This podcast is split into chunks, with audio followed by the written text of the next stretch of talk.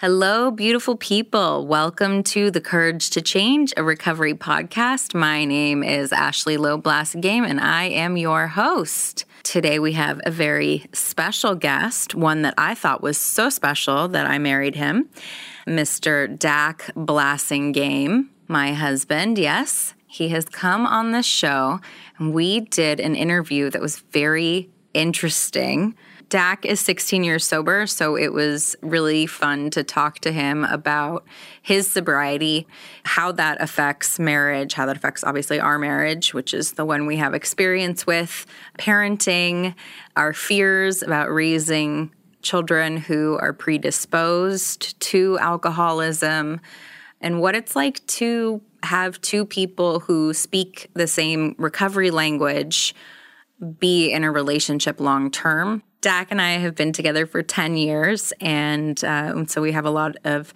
experience with each other, a lot of growing up together. And it's been a lot of work and a lot of fun. And I wanted to interview him to get a different side of recovery because Dac's alcoholism and recovery are very different than mine. I think it's really good to see how recovery works in two different people's lives whose alcoholism expresses itself very differently, but the same process, the same tools, the same program work to keep those people, those two different people, sober long term.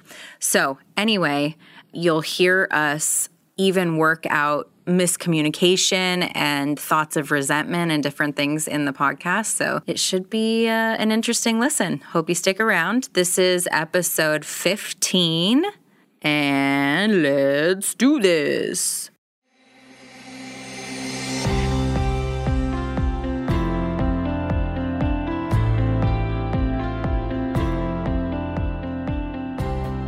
Dac, husband, love of my life. Welcome to the Courage to Change, a recovery podcast, and our little studio here. Thank you for having me. Very excited to have you here. And happy birthday. Thank you. How old are you? Uh, Almost 40. Well, yes. uh, 37 today. Woo! How do you feel? Older, 27 to like 33 were great. oh my God.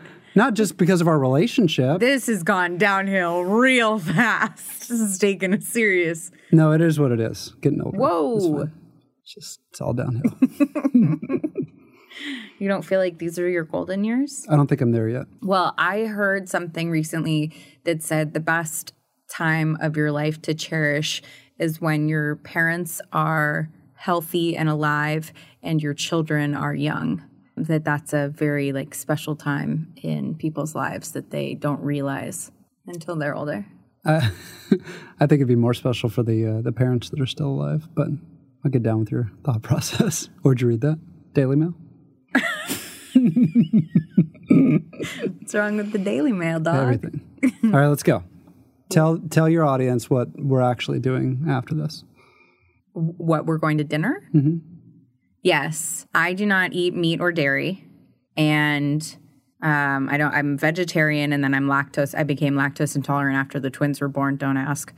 And uh, Dac got to choose because it's his dinner, his birthday, where he wants to go to dinner, and he chose a place called Bourbon Steak. Second highest rating in all of Orange County. Wagyu all over the menu. Why wouldn't we go there? I'm so excited to celebrate your special day. It is my day. Yeah. All right. So I want to talk about sober marriage, sober, you know, what what it's like to we've been together since August, went on our first date August 10th, 2009. Mm-hmm. So we will co- be coming up on 10 years this August of being common law marriage, being romantically involved mm-hmm. Or unromantically at moments. Well, your fault. Do you see? So we've been together 10 years mm-hmm. and a lot has changed in that time. What do you think the difference between be, a sober couple being together 10 years and what you see in other relationships where one or both members of the relationship is not sober? You have competitive advantages to being to having a partner that is also sober. I've had multiple friends, and even I've dated uh, individuals that haven't been women that haven't been sober, and there is next level of communication, a fourth dimension that you can get on with with your sober partner if you've both kind of been in the trenches, uh, both together and, and on your own, that you don't really get. You and I both know what it was like, or you know what it is like to be newcomers. We know what it's like to get, you know, five years and feel like we're not punks in uh, a, a program anymore. And how you're, oh God, 16 years? Yeah. What year did you guys? Oh, 2003, February 2003, a long time. yeah. It just all runs together. It at all this runs point. together. Yeah. Okay. So, what is, like, when you say that fourth dimension, what do you mean? You can sense when I am dry. I can sense when you're dry. We actually know what that even means. We have individually been in the trenches and therefore can empathize when one is going through something that a normal non alcoholic might not understand. Like, what? Oh my gosh. Like, what's a scenario where, Okay, so th- just let's think about us dating for a year and you're not sober and I am sober. You're not an alcoholic and I am an alcoholic. I like this? Or we can reverse it. Uh, No way. if I start to slip on my meetings, if I'm not getting, if I'm not having involved conversations or practicing, you know, the, the 12 steps, you know, not doing step work, not working with other alcoholics or calling other alcoholics, a, um, a person not in recovery, they might not recognize warning signs, right? Right. Either one of us gets into a slippery pattern, we're going to kick the other in, in the, And we've had to do that. sure. You know, we've had to do that over the course of the past 10 years. And but it has its drawbacks as well. You know, the the real risk of yeah, not only you know we've dated for we dated for quite some time, but Mm-hmm. now it's it's merged accounts, it's children, it's Yeah, it's the true. next evolution. Well, so let's so something that we've talked about quite seriously is what happens now that we have kids. What happens if one of us gets loaded? And the conversation that we have, which feels like a really weird thing to say to somebody, was that if one of us gets loaded, it is the other's responsibility to protect our children from that person in whatever way, shape, or form that is. And I can tell you, as the mother saying that, telling you that if I get loaded to protect my children from me is a really, really awful feeling saying that out loud. But what I know is that I'm not the same woman when I'm loaded, and that I love my children so much that if that were to happen, I want them to be safe, and that I married someone who will keep them safe, and and vice versa. And and that's a that's a painful thing to say, you know. It's a painful thing to say, like if I do this thing, you know. And it also, I don't know if you felt this way, but maybe this is just my special sickness. It also felt like it closed the door on it for me too, um, because On getting loaded? yeah, Yeah, yeah. because it was like, well, that can't happen. You know, I was like, I can't get loaded. Mm-hmm. Like, there's no option there. And I think for a long time, you know, we we live like I really did live one day at a time, or one you know one moment at a time, or one year at a time, whatever wherever I was feeling in my sobriety, and having to say like, if I get loaded, I am risking contact with my sons. Mm-hmm. Having to say that out loud and like have that dialogue with you brought me to a place of like I can never let that happen. And yet still we have this devil on our shoulders that Yeah. Yeah, and you know, I know there there've been times that you have had to reach out to other people to say like I'm worried about Ashley. I'm seeing signs, I'm seeing things that really concern me and and um and I did the same, you know, for you I, th- I don't was it last year? Last year when nothing was and this was this this is actually the thing about recovery and both of us being sober that I think is now that I think about it is very different. I came to you and discussed what I was concerned about with your recovery in a moment of no turmoil mm-hmm. yeah. and nothing was actually happening and there were no Im- current consequences. And I remember, proactive. yeah, and I mm-hmm. remember you looking at me like every, everything's fine. Mm-hmm. Ashley, I'm living the, you know, I love my children, I love my wife, I love my life. Like, what are you so worried mm-hmm. about? And I was like, you know, I'm worried that you're going to get loaded. And you looked at me like I had three heads, but that actually is a testament to the difference between two people who who know what something looks like. I knew you were detached. I knew you were not like you were detached from community, you were detached from program, you were detached. And I knew that if something went wrong, which it ended up going wrong, what was mm-hmm. it like 2 weeks later? A month later. a month later, when the crap hit the fan, you had hard What was beautiful about that was that I, you know, I will say, I will pat myself on the back. I was very persistent, and I didn't drop it because I because you said some things that really scared me, and by the time things did go downhill really fast that month later, you were you were plugged in. And it wasn't hard for you to get replugged in because you had all those skills and you hadn't drifted so far that it mm-hmm. wasn't possible. But what a difference it has made in our relationship in the past year of you being plugged in.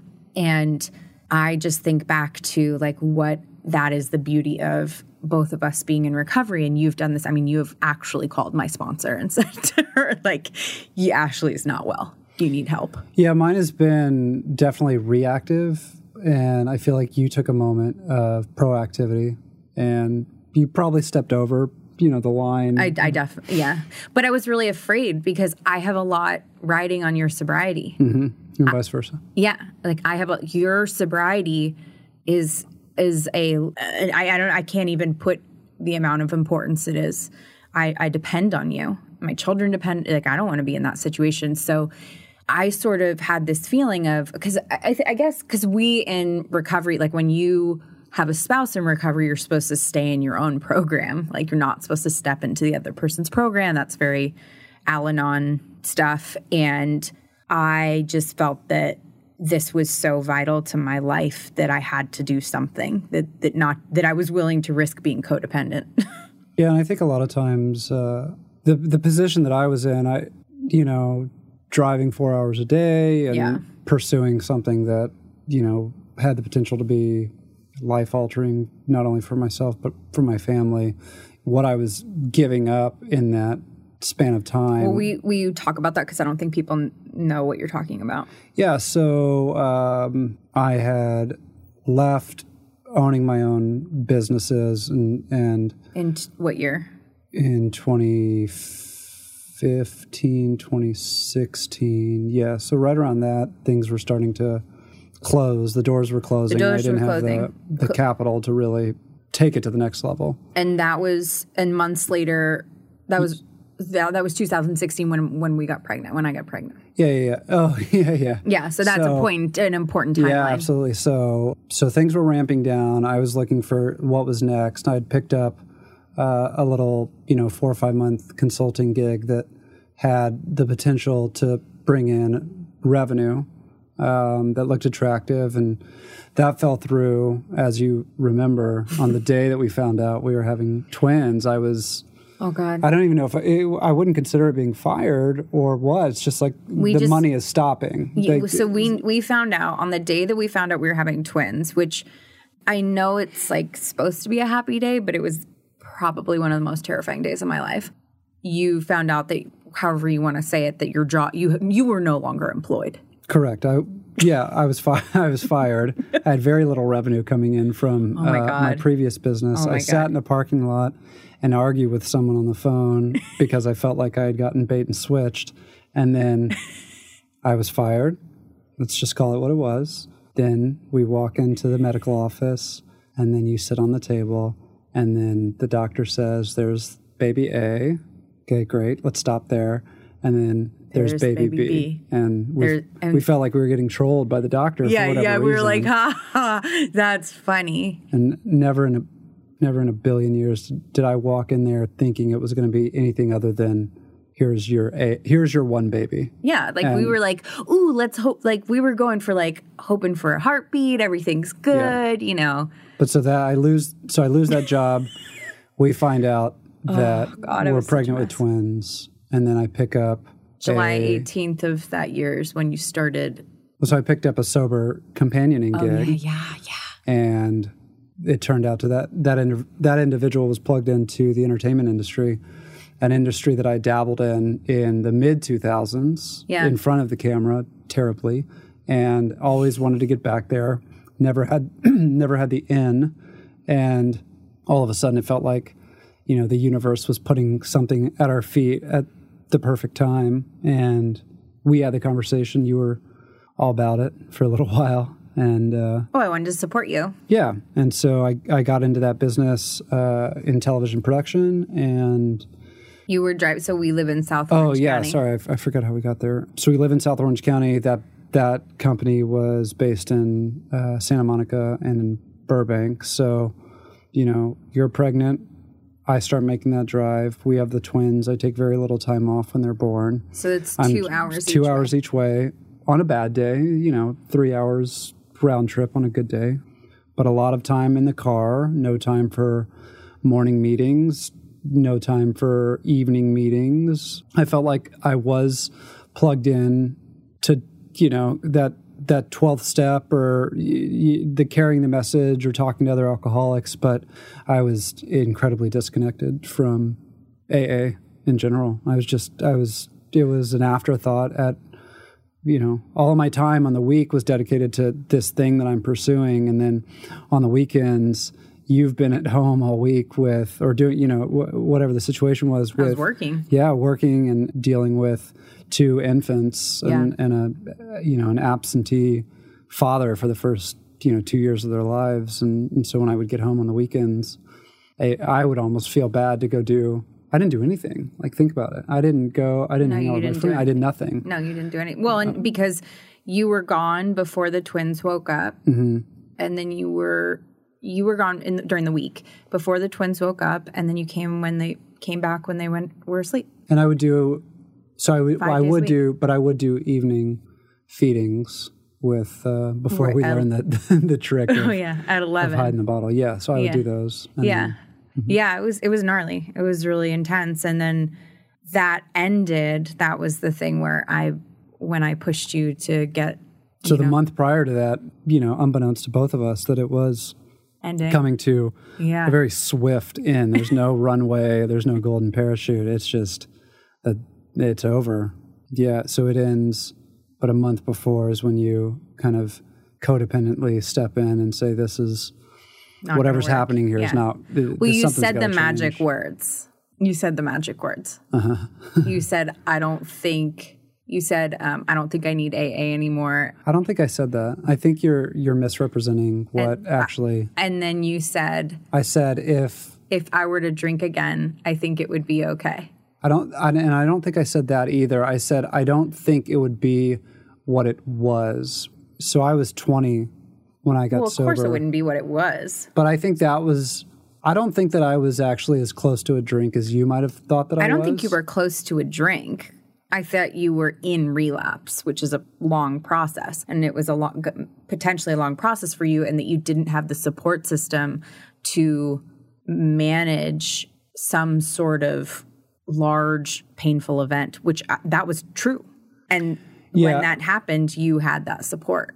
Yeah, and it would have actually been interesting to see how it would have played out had no action been taken, because I still don't think that I would have gotten loaded. It, after everything that transpired, actually, after that, I think it would have taken a while for sure. I think it would have taken a couple years. I think I, I would have just been in. I don't think I would have been in the headspace to, to like in the positive mindset to get what I what I actually got, which is which is actually really life changing for our family. What- but what- with what I'm doing, like for, your work yeah, now. yeah, yeah. But you also came to the realization that you had been absent Mm-hmm. and that you really wanted to participate in your children's lives. Yeah, and that was And you had the tools to deal with me losing my mind every week. yeah that that was a shitty like first two or three months.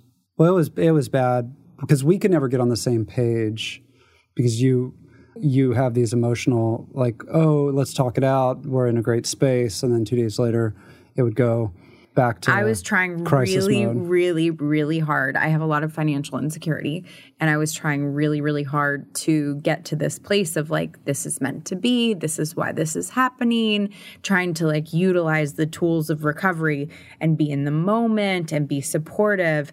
And then a couple days would go by and I would lose the grasp on the positivity and it would just absolutely tank to the bottom. And my go to is like, we're going to be homeless. Well, I don't think you ever actually got to a place of of peace ever. I think I did when you got the job. yeah, but yeah, yeah. But I mean still there was, you know, a month before that started, but um Yeah, I have a Yeah. hard time with that. I have a hard time with that like instability stuff. It brings up a lot of scary stuff for me. And that which has nothing to do with me. no.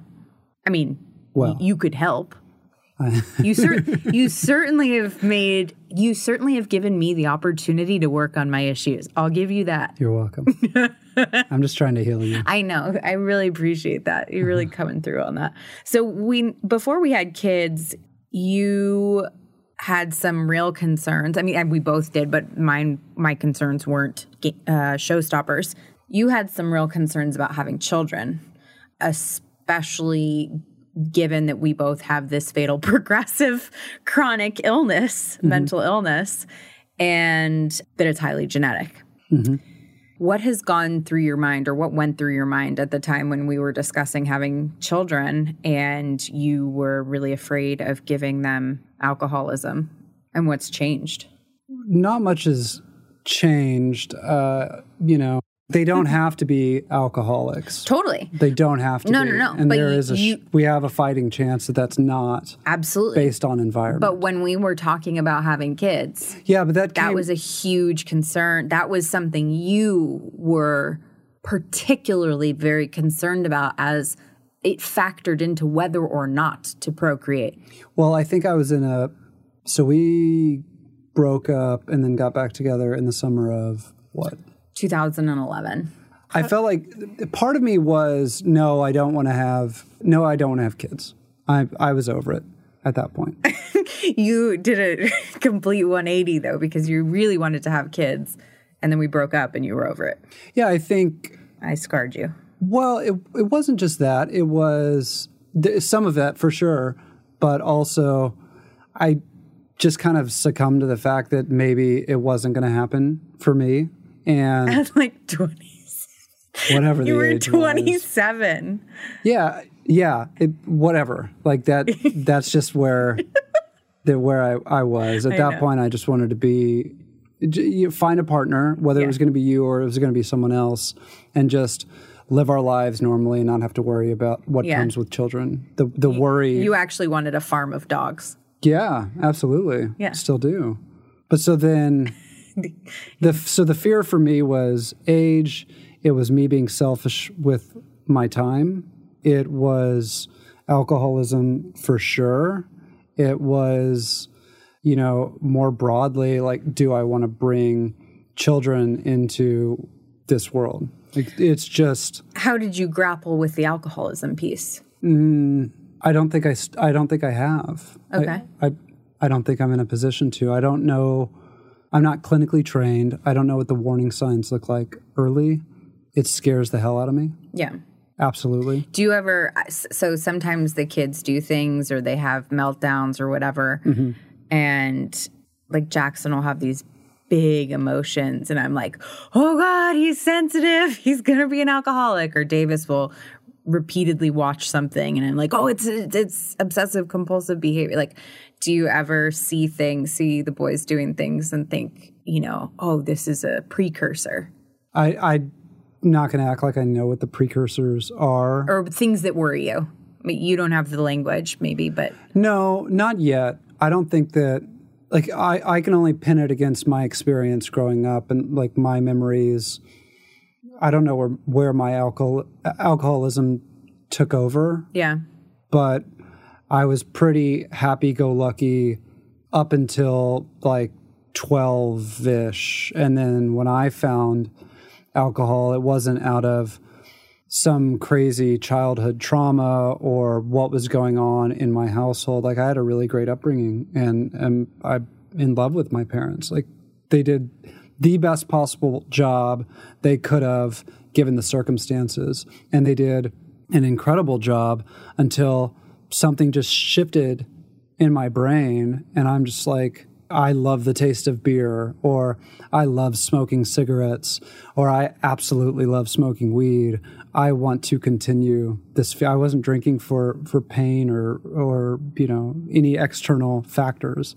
So I don't think I'm in a position to to judge yet. Yeah. What my children may or may not have. I just have to like hope and pray that they don't have to go through life dealing with the same like strife that we did or dealing with the yeah. same challenges that are are now on our shoulders for the rest of our lives. How do you feel about, you know, I've done this podcast and my story is now I mean, I think I've always been really open with my story, but now mm-hmm. it's like legitimately out there. How does it feel to be the partner of that? And do you ever worry about like your kids hearing this, hearing what mommy did, and you know, is it difficult to have people know the intimate details of your wife's struggles at that level? I mean, it's not the life I would have chosen for you. um, am I a fan of your openness? It's very different from me, I'm I'm very shut in emotionally, and I don't try to reveal too much. I think where we are going to struggle in the future is you coming from a place of too much too soon, and me coming from like my mom's attitude of hug and and like shy away from you know I don't want them to know what your story is for quite some time. I've wish you didn't put that out there. I mean, it is what it is at this point. you've you've already done it. So now it's just oh, trying so to it sounds like you don't want it out. It sounds like you don't like that people know. I don't. I think it would be selfish of me to limit you from doing that in which you are very good at. You have, as many people have told you, and as we've talked about, you have a very unique ability to pull stuff out of people just based on your story and experience and the fact that you don't have casual conversations. Everything is very, very deep. So I don't. Your favorite thing about me. So I'm not going to limit that, but. But it's uncomfortable. It's not uncomfortable for me, but it's not the life that I want for my children at an early age. Right. So you have concerns about when they find out about what's happened. Yeah. And I mean, it's not even that. I mean, kids learn about stuff at such totally young yeah, ages like, now. Yeah, they're. I think. I mean, look. Think to the worst. There are there are shootings uh, that are uh, perpetrated by third and fourth graders. Right. So this is so, not. Yeah. My. So this is not. Mommy what I was. Mommy doing was, drugs is you know the least of their. They're just they're going to be grossed out and not want to hear about it. No, but there's still things that I will want to keep from them for as long as humanly possible. Yeah. I don't I don't know how I feel about that. What I love about our relationship though is that over the course of the last decade now we have done a lot of different things and learned how to have a lot of different open conversations and including going to therapy which couples therapy which was really in one time one therapist situation in particular was really life changing for us and changed the way we communicate with each other.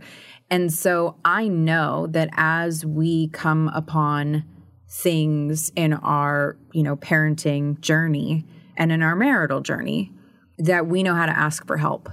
And we know how to that like I what what's so cool for me is that I know that if I come to you and I say I really want to go to couples therapy, let's, you know, let's call our therapist and you know we haven't gone in years. Or we we went last time we went was right before the twins were born right?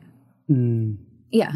So what i know is and what i see that i feel very blessed to have is that i come to you know i know that if i come to you and i say i want to call tessa let's go like we need to go to therapy. We need to talk this through and we need a mediator or someone to help us understand you'll go I don't need to fight you on it. You know that you have experienced the value of that. It wasn't always that way. I mean, I definitely had to drag you, but I think we had such a remarkable experience understanding that we weren't hearing each other accurately and how to hear each other accurately and how to say, hey, I'm not hearing what you're saying. Can we start over? Or, hey, this is what I think I heard you just say. Is that right? Mm-hmm. And then, okay, I can have a reaction, but at least I know what I'm, you know, at least we know where each other is coming from. And I feel like that has changed the game for us. It has allowed us to really work through things and come to even civil disagreements on things. And as we go forward, I, I I'm sure that we will employ that tool of having a third person help us figure out what to do. Yeah, I have no problem with uh, with therapy. But do you remember? I mean, one thing that I understand from a lot of men is that they feel like when their when their wife girlfriend takes them to therapy that it's going to be a gang up session. Yeah, it was quite the opposite for us actually. it was therapy for me uh, but that's what you I thought, was, right? Well, I was, yeah, I was dragged kicking and screaming, but also, actually, I wasn't. If you think about it, I didn't like that I had to go. I was resentful that I had to go. But the flip side is that we were at a position when we first originally went where we were either going to stay together or break up. It was going to be based on willing to go. You, well, but you were pissed about it. I was pissed about it, but what came out of that is, and what we know now is that it taught us a new language mm-hmm. or it taught us how to understand each other and i think f- for for you you learned how to actually get through to me mm-hmm. and for me it taught me how to grow more of a spine and and really push back when i didn't like what was going on like really develop key communication skills so that was that ex- walking out of that number one. And you felt supported by her, right? I felt supported. I, I wasn't ganged up on. I felt like in a lot of instances you were ganged up on. Yeah. Which is great. it, that was perfect. Like, you, you, got to see. No, I did. And I, I, I got to well, to. One of the coolest moments I remember, I don't know what your coolest moments for you, but one of the coolest moments for me was you, she said, Ashley, say something that you think is going to be inflammatory to Dac like a topic or something. Mm-hmm. And I remember exactly what I said. And I said it. And she said, Dac, what did you, something that he will experience as inflammatory, but you don't think is inflammatory. Mm-hmm. And I said what I said. And then you, she said, Dac, what'd you hear Ashley say? Mm-hmm. And you said something that was entirely different. And I, for the first time, had a witness. and she goes, Oh, Dac, honey, that's not what she said. And and I was like, oh, thank you, baby Jesus. Someone is here to say because you were having these reactions to me. And I was so confused because I was saying what I thought was, you know, clear, straightforward, just like a logistical thing. Mm-hmm. And your reaction was if I had just, you know, kicked your dog. And it, that so I just process things differently. Right, but it, you also it, you heard it differently. Yep. Like my tone caused you to hear something different. And it was a lot of it had to do with my tone of voice caused you to hear me as berating and and you know things that I didn't intend. And so we learned how to have language with intention. Sure. Of like, okay, this is what I mean and I'm trying to get this across. So I think that was one of the coolest moments for me at least. Mm. I don't remember too many cool, cool moments other than it saved our relationship. So yeah, I guess that's that's cool. That helped. So one of the issues that we had in therapy, this is actually really funny, funny story, was that it was how many children. So once we got over oh, the yeah. once we got over the hump of Well, but let's just remember that we went to therapy and saw her number one to save our relationship and then things were great. Right. So and we got we got married. Yeah, got yeah, engaged. Got engaged. Got married. Got married, and and things were fine. Yeah. But we chose to do a little tune up and went and saw her again. That's right. Yeah, yeah, yeah. And and so our disagreement or our com- our, our regular conversation was about how many children to have. Mm-hmm. And I wanted 3 and you were, you know, you were interested in one or two. I was interested in zero. Ooh. Actually. Zero, the zero was my number. I, I still at that point was because if you you thought her, I don't think I even heard that the the what we agreed was one at a time. Mm-hmm. And I mm-hmm. remember part of it. I remember calling my best friend Serena after and after therapy because we went we came in different cars. So I got I, and so I left in a different car and I called Serena and I was like I just agreed I just lied in therapy and she's like why? And I, I was like I agreed to one at a time but like I'm not accepting any fewer than minimum two children 3 mm-hmm. And I was like she was like well what do you mean you lied? I was like I agreed, but I don't. But I have no intention of keeping that. You know. I hope if we have more children that you get pregnant with triplets. Just no. So. You, listen, listen. I'd be careful what you hope for. um, so I, I remember. I, I, don't, I, don't, know why I put that out. Yeah, don't universe. don't put that out there. So I remember telling her I agreed to one at a time, mm-hmm. and we told the priest who married us same thing, mm-hmm. one at a time, and then of course we got two, we got twins. So that was pretty funny. But what an incredible two that we got. Yeah, they're pretty cool. They're amazing. Hi, I'm Peter Loeb, CEO and co founder of Lionrock Recovery. We're proud to sponsor The Courage to Change, and I hope you find that it's an inspiration. I was inspired to start Lion Rock after my sister lost her own struggle with drugs and alcohol back in 2010. Because we provide care online by live video, Lionrock clients can get help from the privacy of home. We offer flexible schedules that fit our clients' busy lives. And of course, we're licensed and accredited, and we accept most private health insurance. You can find out more about us at lionrockrecovery.com or call us for a free consultation, no commitment, at 800 258 6550. Thank you. Okay, so what is it so uh, tell me a little bit about why you ended up getting sober because our our sobriety rather our journeys in sobriety and our journeys before sobriety are vastly different. Mm-hmm. I, we share the fact commonality that we have the same disease, but they express our diseases express themselves very differently. Mm-hmm. Can you talk a little bit about that? My alcoholism was I'm a drinker through and through. Uh, I had a problem with, you know, the, it wasn't an opioid crisis back then, but it was a benzo crisis, is what I saw, because you could get Xanax or Valium or Librium or Klonopin for next to nothing, a buck a pill or two bucks a pill. Once I found the pills, it took me so much deeper down the rabbit hole and so much more quickly because now I didn't have to go buy a bottle of Jack and drink the entire bottle to get the desired effect, I could go buy a six pack of Bud Light and take a Xanax and insta insta forget. But it got so dark so quickly, or at least what I thought was dark, and I wasn't really chasing anything. I just loved the effect produced by alcohol. I love the effect produced by alcohol coupled with pills. And I wasn't an all day drinker, but I would smoke weed all day until I could get that drink in me. So weed regulated me until I could, you know, drink. And um, and I got into um, an altercation that could have been, you know, life changing.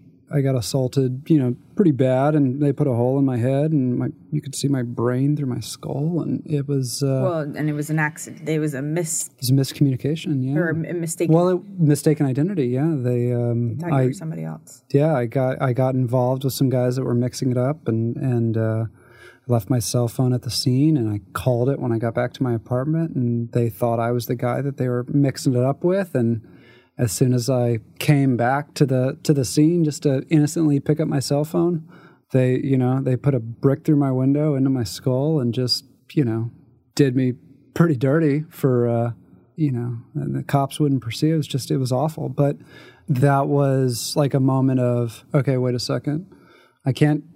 I love drinking, but also this is the result of my drinking, and that's one story in a sea yeah, of yeah a billion war stories that I could tell you where I, you know, almost lost my life, came as close to yeah. like serious, serious, you know, injury or death. And much of it involved vehicles. Mm-hmm. I love to drink and drive, and and you know, Texas, it, it, you could still get away with the cops pulling you over, and if you're not all the way intoxicated, they would take your keys or make someone else in the car drive, and and uh, it wasn't what it is yeah you know now and and um, so i got away with everything. I mean, I got away with everything, and someone should have, you know, swiftly kicked me in the in the butt at a lot earlier of an age, but it just didn't happen. And and uh, luckily, I had you know a family that didn't really. We have alcoholism all through my family on on both sides in different forms, and um, you know, luckily, I had I had parents that weren't super educated on the topic. They knew what over drinking was and they never gave up. They never gave up on on me, and I mean, God bless them for. You know, we come in and we make amends, and we expect to get all these relationships back, and that's not the story for everyone. And the, while I did make amends subsequently, they never gave up on me, and, and God bless them for for that. And and uh, so I just you know decided that that didn't work, and it, it was probably time to to do something else, and so I just stopped, and that was it went to rehab, started going to meetings, and here we are 16 years later. Do you think that the that you have gained a lot more than a person who say didn't get sober or doesn't have a problem through your journey? Like, do you think that is? I think um, people that are sober or people that have gone through an Al Anon program, for instance, they have tools for life.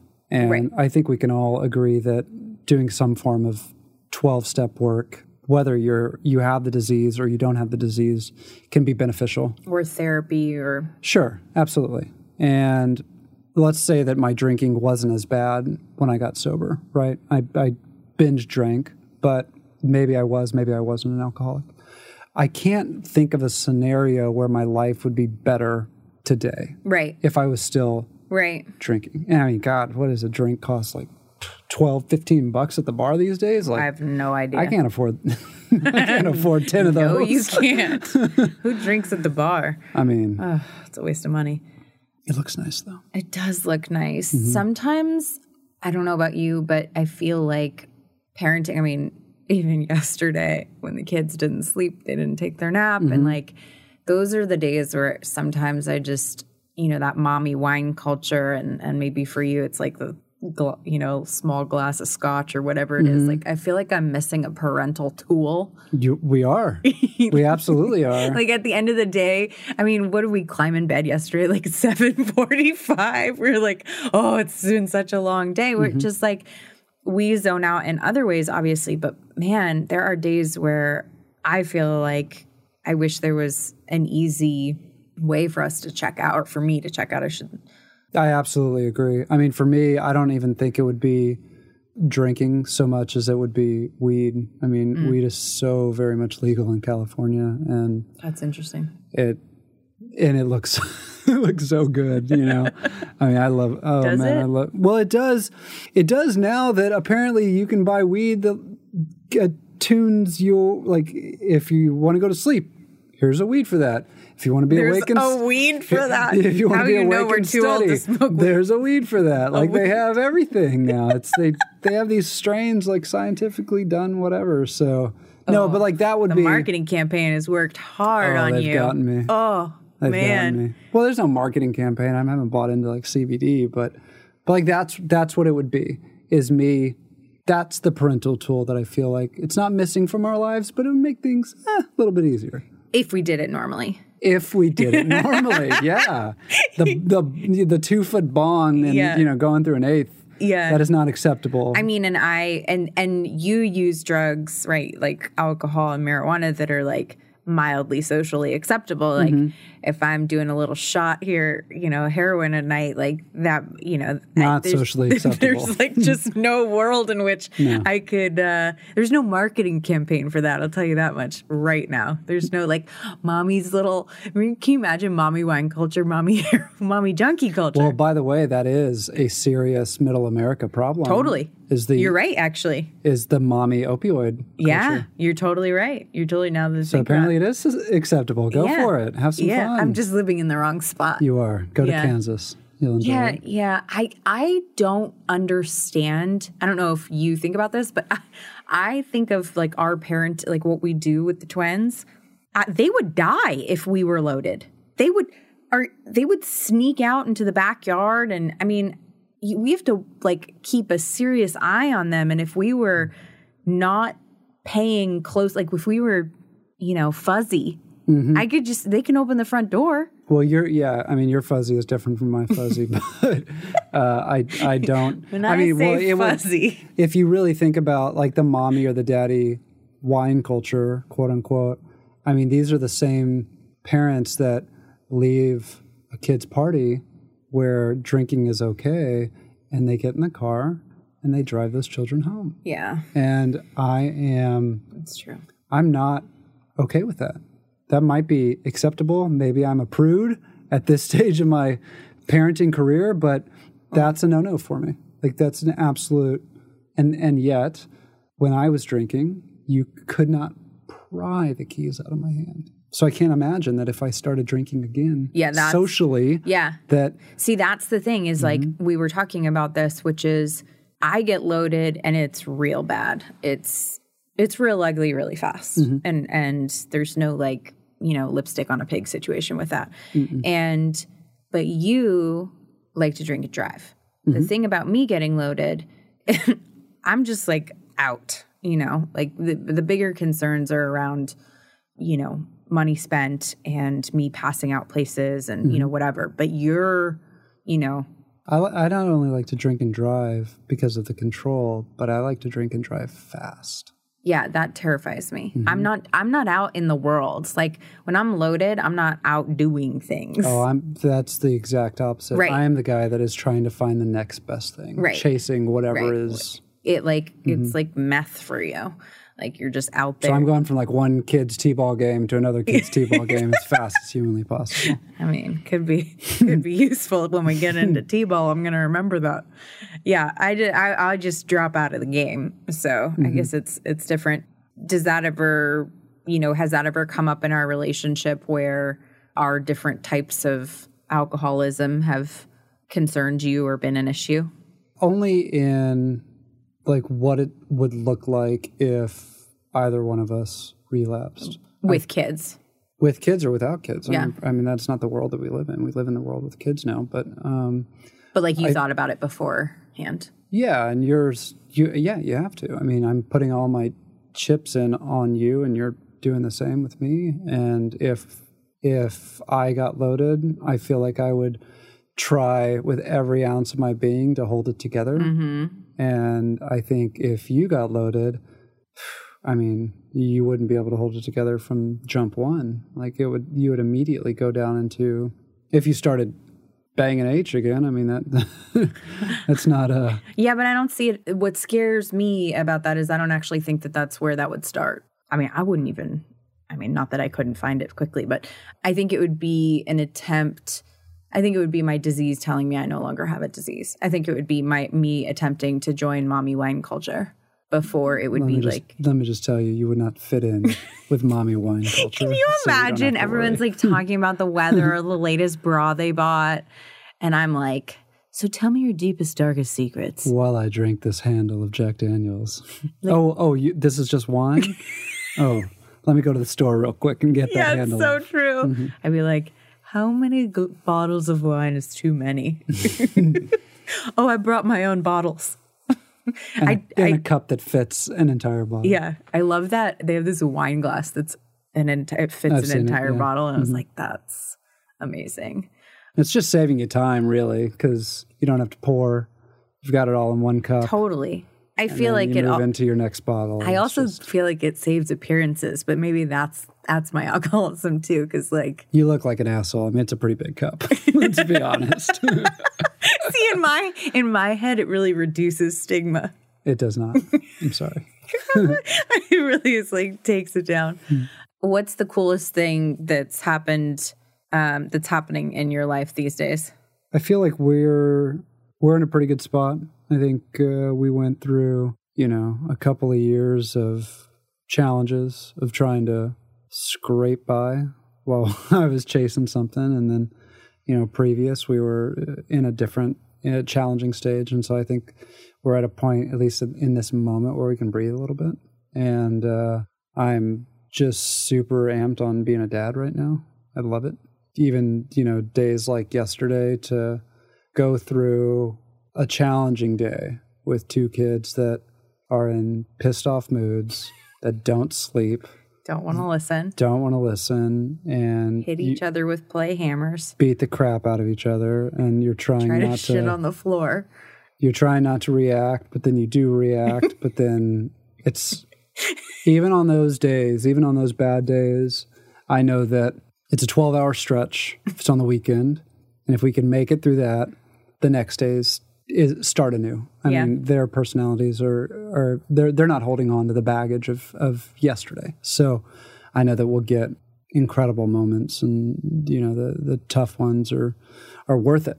They're they're absolutely worth it. And it, i think it's just toughening toughening me up for when things really get interesting because things are going to get really interesting. What would you tell a guy who was in the same position that you were in, not wanting kids and, you know, feeling like that, um, you know, at that zero kids stage? What advice would you give that person? explore the why, find out where it's really coming from. I can say the same thing that any other normal parent would say, which is the day your kids are born, your life changes so dramatically in such a positive way. But just like telling a newcomer or someone that's not sober yet, hey, just try this thing. I know it's going to be tough, but it's the best thing that's ever going to happen to you. That is how I feel about children. It's it's put it, me in such a. I mean, you see it. I, I you know, I'm not blowing smoke. Like No, I, I no, absolutely you you are. love being are- a father. Yeah. There- Much more than I thought you would.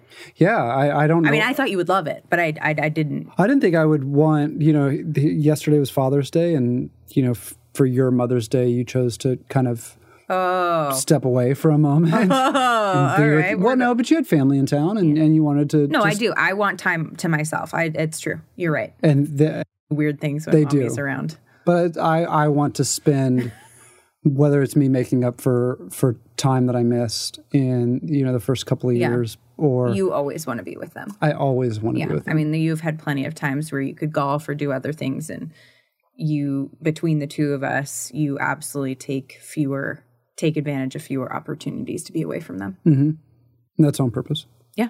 No, it definitely is. So at 16 years and how old I'm 13, 13 years of sobriety, um, obviously our recovery looks a bit different than it did when we got together. Can you talk a bit about what like your commitment to your family, like what you do to stay sober now as a commitment to your family? Yeah, my my sobriety definitely looks different, you know, now than it did when we got together. That when it did when I first started. You know, I meet with my sponsor uh, once a week on Sundays in the At morning. what time? Well, I get up at five forty one in the morning. I'm out the door On in Sundays. seven to eight minutes. Yeah. I order my Starbucks and then I meet with him at six fifteen before our seven a.m. meeting. Right. And so, and then I go to the Saturday meeting. So we switch days. Yep. And then how many times a week do you speak with him? And Yeah, so it all depends. I mean, I try to to touch base weekly. Uh, if things are funky, maybe more. But you know, I've always been an individual that tries to reach out to my network, my sober network, my one, you know, sponsee that now is, you know, one of my greatest friends and was in my wedding. Um, we talk on a very regular basis. I work with other alcoholics. I just try to stay as connected given my current situation and lifestyle. and how do you know when you're dry? And can you explain to us what dry is? So there's no one definition for it. It, you know, dry can be, you know, not going to as many meetings or just being disconnected from the group or kind of doing your own version of the 12 steps. Uh, in the 12 and 12 I just read there's there's something called two stepping, which is just the first step and the 12th step and you're putting those two together and eliminating, you know, the uh, the higher power element or the working on character defects element or the you know, it, when you, when a wrong comes up, it, it you know, admitting when you're at fault. Um, which uh, I don't do. So being dry is for me, it's just being detached and on the downward slope of you know something bad potentially happening. What are some of the character defects you're working on? I don't have any. Do you need me to come to your sponsor meetings? No, you've already done that. um, I'm not currently working on any specific character defects. I'm trying to be as present as possible in our relationship. I'm trying to be as present as possible in my kids' relationship. If at fault, you know, immediately correct. That's that's something that you really have to take to corporate America, especially. And there's another useful tool that, you know, a lot of people don't have that we have. If something crops up and I feel a little weird about a conversation or about an interaction, I don't want that to sit and stew because stuff like that will just fester in my brain and I won't be able to accomplish whatever it is that I'm setting my sights on for that, you know, for that day. So, can I give you a specific defect? No, but uh, I'm constantly trying to oh, maybe not being present or being detached you know? Yeah. I mean th- those aren't specific defects. I mean i'm always working if everything der- is derived from the seven deadly sins then what? I'm th- that is where character defects are derived from you're getting biblical i mean you go and throw down some jc knowledge Whoa. out here Oh christ my lord oh, oh my god i I think if everything is derived from those sins, then I, yeah, I'm working on greed. I'm working on uh, gluttony and trying to find better food solutions. Uh, envy because I'm constantly envious. I mean, I'm I'm working on it all. It, I just don't have a set regimen on mm. how I do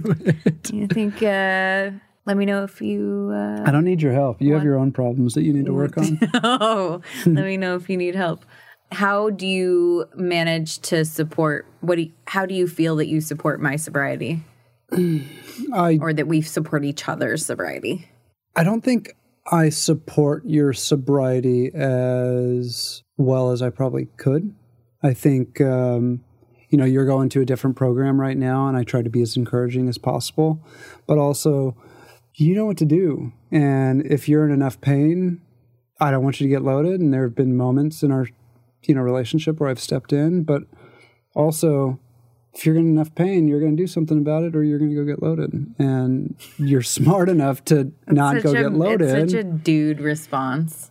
No, no, no, no, not at all. I mean, I it's for me, it's the same thing. Yeah, I only like, get super busy and active when when you're in enough pain. When I'm in enough pain. Yeah, and I've been through crazy moments in my sobriety. Like it, when I made it to year five, I should not have stayed sober.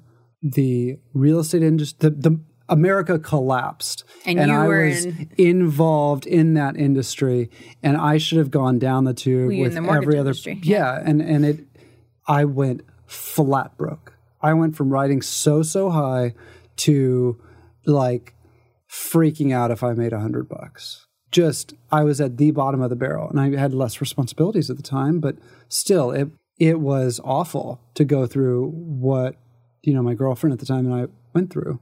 And when I made it to 5 years, I stayed as active as possible when I was going through the worst possible time at that point in my life. And when I made it to 5 years, I I literally broke down at a meeting at a meeting my parents were at for some random reason but i broke down not in like a you know a tear or two coming down but like blabbering blubbering blabbering blubbering. just in shock and feeling thank this this omnipotent being just stepped in at my weakest moment and gave me grace and humbled me beyond belief and then and somehow I was still able to stay sober. And I shouldn't have. I absolutely shouldn't have. Because why shouldn't you have? Because I'm an alcoholic. And with every ounce of anxiety and fear and frustration and anger that I was going through, it was the perfect time to excuse, escape. right? The it perfect. was the perfect excuse. And I did not. And what do you think? What do you think? You think your connection to the program, your the work you did in treatment, what do you eh, eh, all of it combined, what do you think was when I came when I moved to California and I got sober, I didn't understand much. I was 20. I was a you know, I had the mental capacity of a 12-year-old. Yeah, neither one of us have had a legal drink. And I didn't know much in early sobriety. I didn't understand the steps. I didn't understand God or of my own understanding. But the first step made absolute sense to me. It is if the seas parted And that is the only thing that I understood is that I am powerless over drugs, I am powerless over alcohol, and that my life is unmanageable when I drink or when I use. Therefore, I cannot drink and I cannot use. Now, over the years, I've substituted, you know, my addictions with women, with spending too much money on stuff that I didn't need. Like I've tried to fill the voids Yeah. many times over, but I've still never picked up a drink. And when those other ways have caused me pain, I've known what to do. Like I just know what to do. And one of, I don't know which sponsor I had that told me this, but he's like, okay, we admit that we're powerless, that our lives are unmanageable. We come to believe that a power greater than ourselves is going to restore us to sanity. And once we make that decision to turn our will and our lives over, those first three steps, that's it.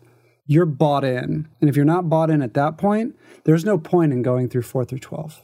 I don't agree with that. Uh, oh, great. I've got more time than you. So I must be, I must be more sober than you. I absolutely believe in that. But also our, our alcoholism and our sobriety and your desperation versus my desperation are drastically different. Totally, totally. Because for me, at two years sober, that was when I admitted to my innermost self that I was an alcoholic. Great. So I had already gone through the steps which had helped me stay sober in those two pe- two years, and I knew that I was powerless, and I, I knew that you know, I You don't knew. really think it was God, you don't think it was grace that kept you sober? I think it was a combination of things. Do you think your your actions in those first two years were appropriate of an individual that was maybe going to stay sober or not stay sober?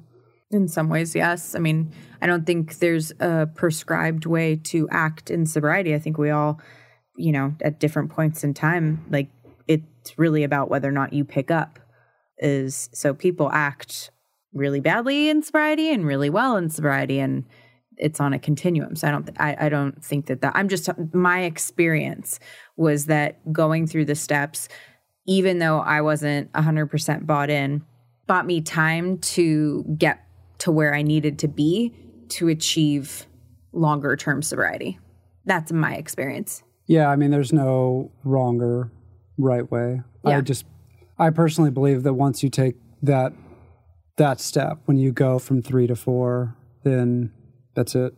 Like you're you're just you're in. You know, Yeah. you just don't pick up a drink at that point. Yeah, that's totally not. And but you know what's cool is like it's up to each interpretation and it's worked for you just as well as it's worked for me and I don't see it that way. And that's okay. Mm-hmm. Which is the cool thing is like we don't have to see we are in the same program, we met in this program mm-hmm. and we don't have to see the program the same way. We can completely disagree on how to approach it, but the way that we've each approached it has changed our lives and has helped us to stay sober a long time. So like it doesn't actually matter. Yeah, I think neither one of us has tried to outsmart the program. Not anymore. Yeah. Yeah, I guess I don't even know what that means. Uh, uh, you can't game this system. I guess is my point. Yeah. You, I was told when I got when I came to to AA see what the winners are doing and mimic what they're doing. If you want what the winners have, do what the winners do. And guess what? They weren't going in and out and in and out or getting one year and then going back out or getting two years and going back out. They had just bought in and succumbed to the fact that they are alcoholics to their innermost self. And therefore that th- they cannot drink. So they have to figure out an alternative solution. And those are the steps on the wall. Yeah. Yeah, I think that's a very simplistic way of looking at it and I think that I think that that ha- works well for certain types of experiences. You know, one of the differences between our journeys has been that the craving stopped for you.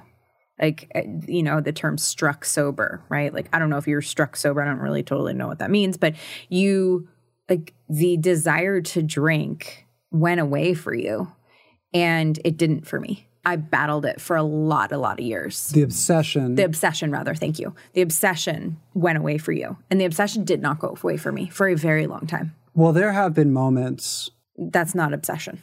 Totally. But there have been moments in my sobriety where Heineken did a brand new commercial. They restructured their bottle. Jay Z was in their commercial. And man, oh man, did that look like the most enjoyable beer. How long did you think about it? I mean, I'm still thinking about it. And that was an ad campaign from a decade ago or less. I mean, I don't know, eight, six, yeah. eight years ago. They changed laws in the country, and now uh, national campaigns can run for for liquor. And for most of my youth and, and formative years, that I never saw Jack Daniels commercials or. It's funny. I didn't even know that. I didn't notice that. And now, what's her name from that 70s show is doing yeah. Jim Beam commercials. And pff, man, oh man, does she make Jim Beam look good again? and that's okay. I mean, but that's not me obsessing. That's just right. me saying, damn it. Like, I, I wish that in this, in an alternate universe, I could, I could, partici- I could participate Yeah. like everybody else. But Yeah. guess what? Not everybody else is holding it together. Yeah. Whether they admit they're an alcoholic or yeah, yeah, that's that's that's for sure. Mm-hmm. Yeah.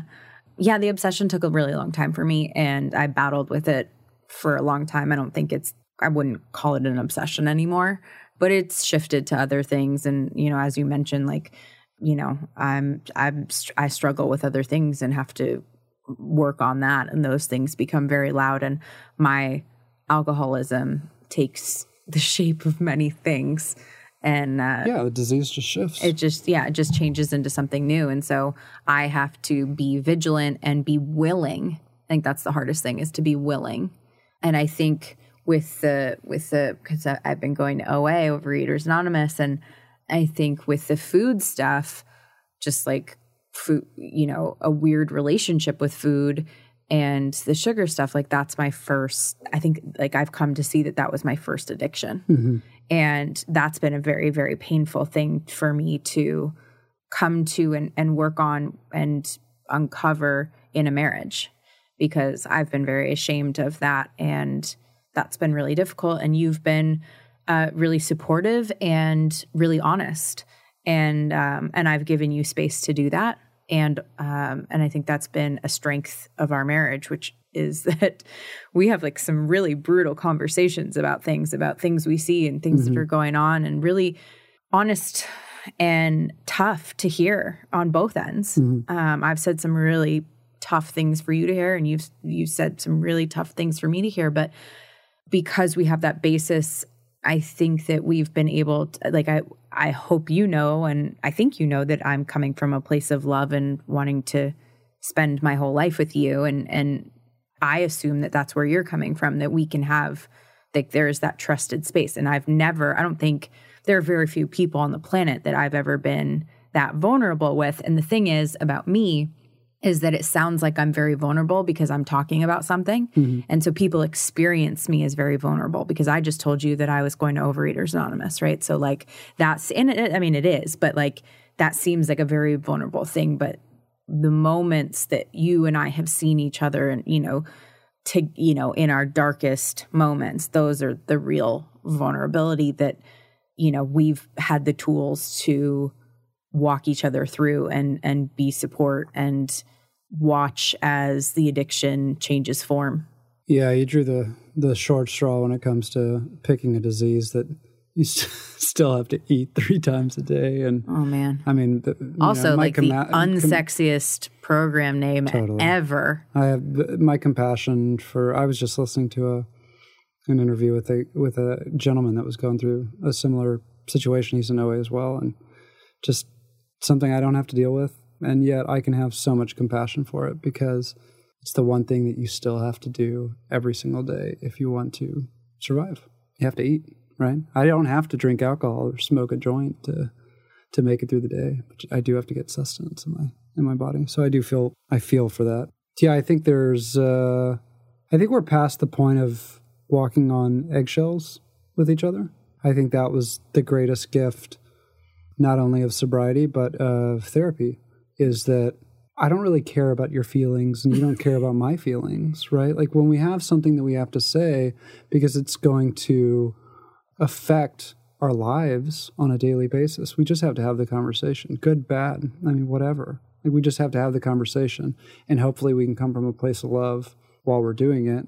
But I think it's more that actually I care so deeply for you and vice versa that I'm willing to hurt your feelings. I think that's actually it's not that I don't care about your feelings. I, I, I honestly just feel like we have we've developed our own language. We know how to communicate with each other, and if something's on our mind, we just don't let stuff fester anymore. Yeah. That's the healthiest thing that could have ever happened to to you and I. Yeah, we don't get in com- we don't whatever we're fighting about is exactly what we're fighting about. It's not like built up resentments from before. It's Well, let's let's let's not go that far. no, There's you don't some- think so? yeah, I think you still have some some built up stuff that you carry. you think okay. so? Uh huh. Like what? Well, I think you're.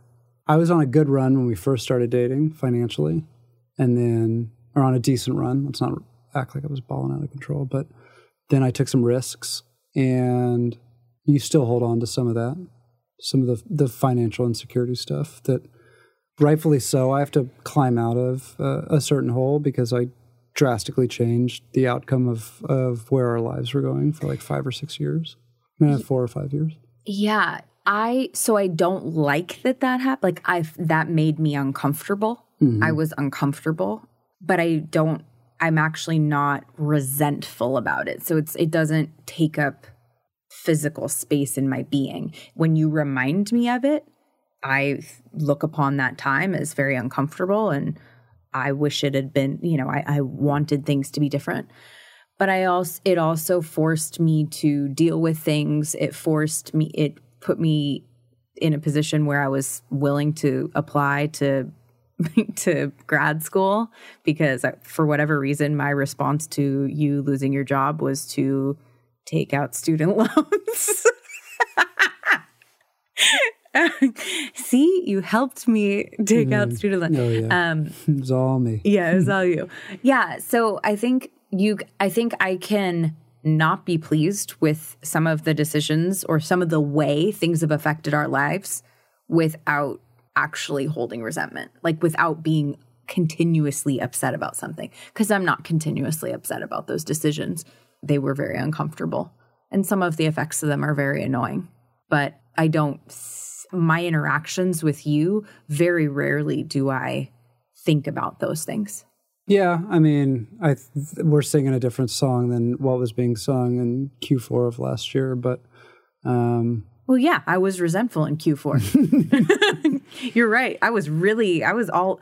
It was funny though. I, like I said, I was, I was resentful one day, and then the next day I was like, okay, there's a bigger plan. now we come to some sort of peace, and then the next, the day after that, not so much. So yeah, and, and rightfully so. I mean, you scared the shit out of me.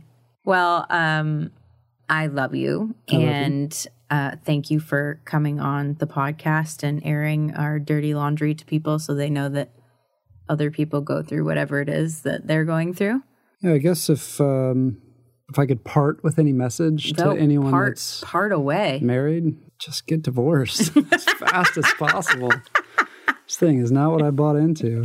oh, it's everything you bought into. No, I'm happy that you're having success with this, and and um, I love you. The Courage to Change, a recovery podcast, would like to thank our sponsor, Lionrock Recovery, for their support. Lionrock Recovery provides online substance abuse counseling where you can get help from the privacy of your own home. For more information, visit www.lionrockrecovery.com backslash podcast. Subscribe and join our podcast community to hear amazing stories of courage and transformation. We are so grateful to our listeners and hope that you will engage with us. Please email us comments, questions, anything you want to share with us, how this podcast has affected you. Our email address is podcast at lionrockrecovery.com. We want to hear from you.